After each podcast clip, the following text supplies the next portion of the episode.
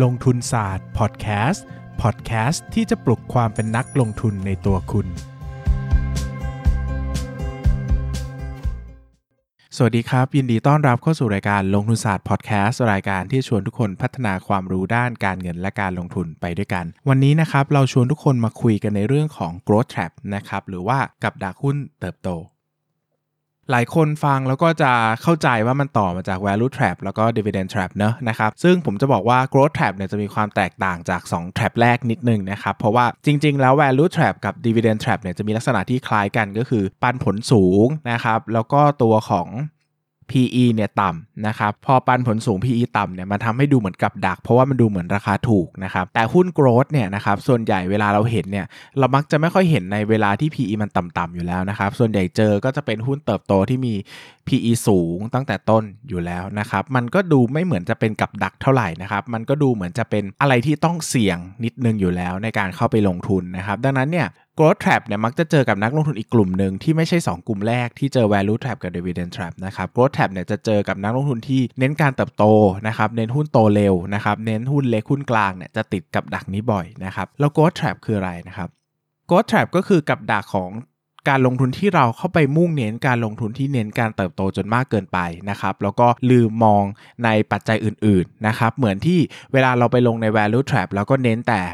PE ต่ำ dividend trap ก็เน้นแต่ปันผลสูง growth trap เหมือนกันครับ คือเราเข้าไปลงทุนแล้วเราก็เน้นแต่การเติบโตสูงๆ โดยไม่ได้ดูองค์ประกอบให้รอบด้านนะครับ ดังนั้นเนี่ย ก่อนที่จะลงทุนในหุ้นเติบโตสูงๆ สักตัวนะครับ ผมก็มีหลักคิดมาให้คิดแบบนี้นะครับ อย่างแรกนะครับ อย่างแรกเนี่ย อันเนี้ยสำคัญสุดก็คือโตจริงหรือเปล่านะครับไม่ว่าเราจะลงทุนในหุ้นเติบโตใด ๆ ก็ตามนะครับสิ่งหนึ่งที่น่ากลัวมากๆสำหรับหุ้นเติบโตก็คือส่วนใหญ่หุ้นเติบโตเนี่ยมันพูดถึงอนาคตเสมอ เนาะเพราะว่าถ้าหุ้นมันโตไปแล้วนะถ้าหุ้นมันโตไปแล้วแล้วราคาถูกไปแล้วเนี่ยส่วนใหญ่เนี่ยมันก็จะกลายเป็นหุ้นถูกไปแล้วแหละนะครับส่วนใหญ่ไอ้คำว่าหุ้นเติบโตเนี่ยมักจะกลายเป็นเรื่องราวของหุ้นที่กำลังจะเติบโตในอนาคตนะซึ่งแน่นอนนะครับทุกบริษัททุกกิจการเขาก็อยากเติบโตทั้งนั้น เวลาเราไปถามเขาว่าจะโตยังไงเป้าหมายจะโตเท่าไหร่เขาก็พยายามจะตอบเราเสมอว่าเขาจะโตเท่านู้นโตเท่านี้ อันนี้เป็นเรื่องปกตินะครับดังนั้นเนี่ยคำถามที่เราต้องถามกับตัวเองก็คือว่าสิ่งที่เขาพูดอะ จะทำได้หรือเปล่าเนาะแล้วมันมีโอกาสจะสำเร็จมากแค่ไหน มีปัจจัยความเสี่ยงใด ๆ ที่จะเกิดขึ้นได้บ้าง อย่าลืมนะครับว่าถึงแม้ผู้บริผู้บริหารจะไม่ได้โกหกเราเลย พูดความจริงร้อยเปอร์เซนต์ว่าเขาจะโตเท่านู้นโตเท่านี้ตั้งเป้าอย่างงู้อย่างนี้เตรียมการจริง ๆ แต่ในชีวิตจริงๆเนี่ยอาจจะทำไม่ได้ก็ได้นะครับ เพราะว่ามีเหตุและมีปัจจัยอื่นๆมากมาย เช่นสภาพเศรษฐกิจ สภาพสิ่งแวดล้อม สภาพการเมือง สภาพโรคระบาดพวกนี้เข้ามากระทบกับบริษัทนะครับ ดังนั้นเนี่ยอย่างแรกเลยคือให้น้ำหนักการเติบโตดีๆนะครับทันทีที่ได้ฟังเรื่องราวการเติบโตจากบริษัทเนี่ยอย่าไปฟังทันทีนะว่าโอ้โห จะเติบโตเท่านู้นเท่านี้จริงหรือเปล่านะครับจะเติบโตเท่านู้นเท่านี้จริงหรือเปล่าให้คิดเสมอว่าโอกาสความเป็นไปได้มันมากแค่ไหนนะครับแล้วก็การเติบโตของเขาเนี่ยมีผลจริง ๆ กับมูลค่ากิจการมากเท่าไหร่นะครับพยายามชั่งน้ำหนักเสมอ แล้วก็ตรวจสอบว่า ไอ้คำว่าโตของเขาเนี่ยมันมีโอกาสเป็นจริงได้แค่ไหนนะครับคือคือหลายคนเนี่ยเวลาผู้บริหารบอกว่าโตเท่านั้นอ่าใส่เลขเลยโตเท่านั้น ผู้บริหารบอกโตเท่านี้ใส่เลขเลยโตเท่านี้นะครับมันส่งผลทำให้บางทีเนี่ยเรื่องราวที่มันอาจจะประเมินมูลค่าขึ้นมาได้เนี่ยมันก็โอ้โหตัวเลขก็ดูสูงมากเลยเติบโตเท่านู้นเท่านี้ แต่อย่าลืมว่ามันอาจจะเป็นสิ่งที่เป็นไปไม่ได้ก็ได้นะครับเพราะว่าถึงแม้ผู้บริหารจะไม่โกหกแต่ ในในในสภาพความเป็นจริงก็มีเหตุการณ์มากมายที่ทำให้หุ้นไม่สามารถโตไปอย่างที่คิดได้นะครับ ดังนั้นเวลาเราฟังเราจะต้องวิเคราะห์ความน่าจะเป็นเสมอนะครับแล้วก็ต้องเผื่อความเสี่ยง เผื่อเหตุการณ์ไม่คาดฝันที่อาจจะเกิดขึ้นได้ด้วยนะครับต้องมีการทั้งการกระจายความเสี่ยง การหาส่วนเผื่อของความปลอดภัยนะครับ ช่วยมาถัวเฉลี่ยตรงนี้นะครับ ดังนั้นข้อแรกเนี่ยที่ผมตั้งคำถามก็คือ โตเนี่ยนะหนึ่งนะโตเนี่ยโตจริงหรือเปล่า 2. โตแล้วมีผลต่อมูลค่าธุรกิจเท่าไหร่นะครับ โตแบบโตอะหนึ่งคือโตจริงหรือเปล่า 2 คือโตเท่าไหร่นะครับเพราะว่าหลายคนบอกว่าจะโตอย่างงู้นโตอย่างนี้โตอย่างงู้นโตอย่างนี้นะครับเพราะผมถามต่อว่าและไอการโตอย่างงู้นอย่างนี้ที่เขาเล่าเนี่ยนะหรือหรือหรือที่ผู้บริหารเล่าเนี่ยมันมีผลต่อมูลค่ากิจการเท่าไหร่เออนะครับอย่างบางกิจการอะนะเขามีแผนการการโตเยอะแยะมากมายเลยนะครับโอ้โหเล่าได้เป็นคุ้งเป็นแควเป็นชั่วโมงก็เล่าได้ แต่มันมีผลกับกิจการนิดเดียวเองอะเพราะว่ากิจการเดิมเขาใหญ่อยู่แล้วนะกำไรมันหนาอยู่แล้วเนี่ยธุรกิจใหม่ที่เพิ่มขึ้นมามันมีผลนิดเดียวนะครับหรือว่าบางธุรกิจที่เขาเริ่มต้นไปทำ pilot scale หรือมันเป็นสเกลเล็ก ๆ เองเมื่อเทียบกับกิจการทั้งหมดของเขาเนี่ยดังนั้นเนี่ยถึงแม้ว่าจะทำได้เนี่ยแต่ไอ้กำไรที่เติบโตขึ้นเนี่ยมันก็ไม่ได้เติบโตขึ้นเยอะอย่างที่ story มันเล่ามานะครับผลของการเติบโตมันไม่ได้มากมายขนาดนั้นนะครับดังนั้นเนี่ยสิ่งที่เราต้องตั้งคำถามต่อไปเลยก็คือแล้วบอกว่า1เนี่ย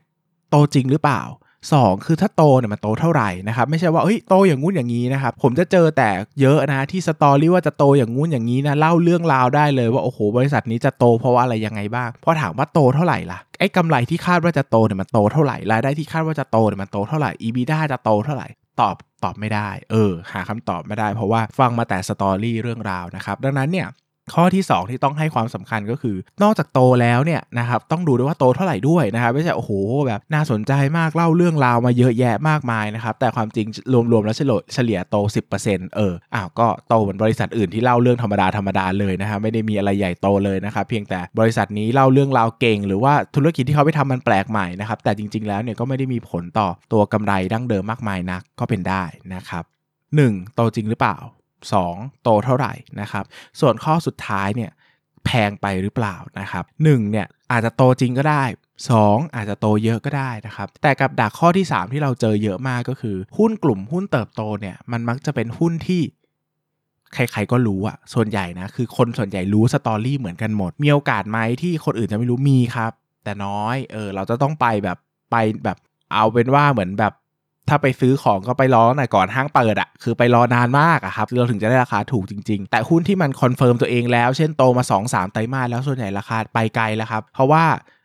คือคนซื้อแรก ๆ ก็เสี่ยงเสี่ยงที่จะไม่โตถูกไหมซื้อดักไว้ก่อนอ่าแต่มีโอกาสที่จะไม่โต ราคาอาจจะไม่วิ่งหรือราคาจะตกก็ได้ แต่คนที่ซื้อหลังๆเนี่ยอาจจะซื้อความมั่นใจว่าโตแน่กำไรมาแล้ว แต่ก็ต้องไปยอมซื้อราคาแพงขึ้นถ้าอยู่ในภาวะตลาดปกตินะครับไม่ได้เกิดวิกฤตอะไร ดังนั้นเนี่ยสิ่งที่เราสำคัญมากๆในการซื้อหุ้นเติบโตคือการประเมินมูลค่าครับเพราะว่ามันชัดเจนมากนะครับมันชัดเจนมากว่าหุ้นกลุ่มนี้เนี่ยเป็นหุ้นที่มักจะมีราคาแพงอยู่เสมอนะครับพอเป็นหุ้นที่มีราคาแพงอยู่เสมอเนี่ยการไม่ประเมินมูลค่าเนี่ยเสี่ยงมากนะครับทั้งการประเมินมูลค่าในปัจจุบัน และการประเมินมูลค่าในอนาคตนะครับโดยเฉพาะคนที่บอกว่าซื้อหุ้นเท่านู้นเท่านี้กำไรจะโตเท่านู้นเท่านี้อย่าลืมประเมินมูลค่าก่อนซื้อเนะเพราะว่าบางทีเนี่ย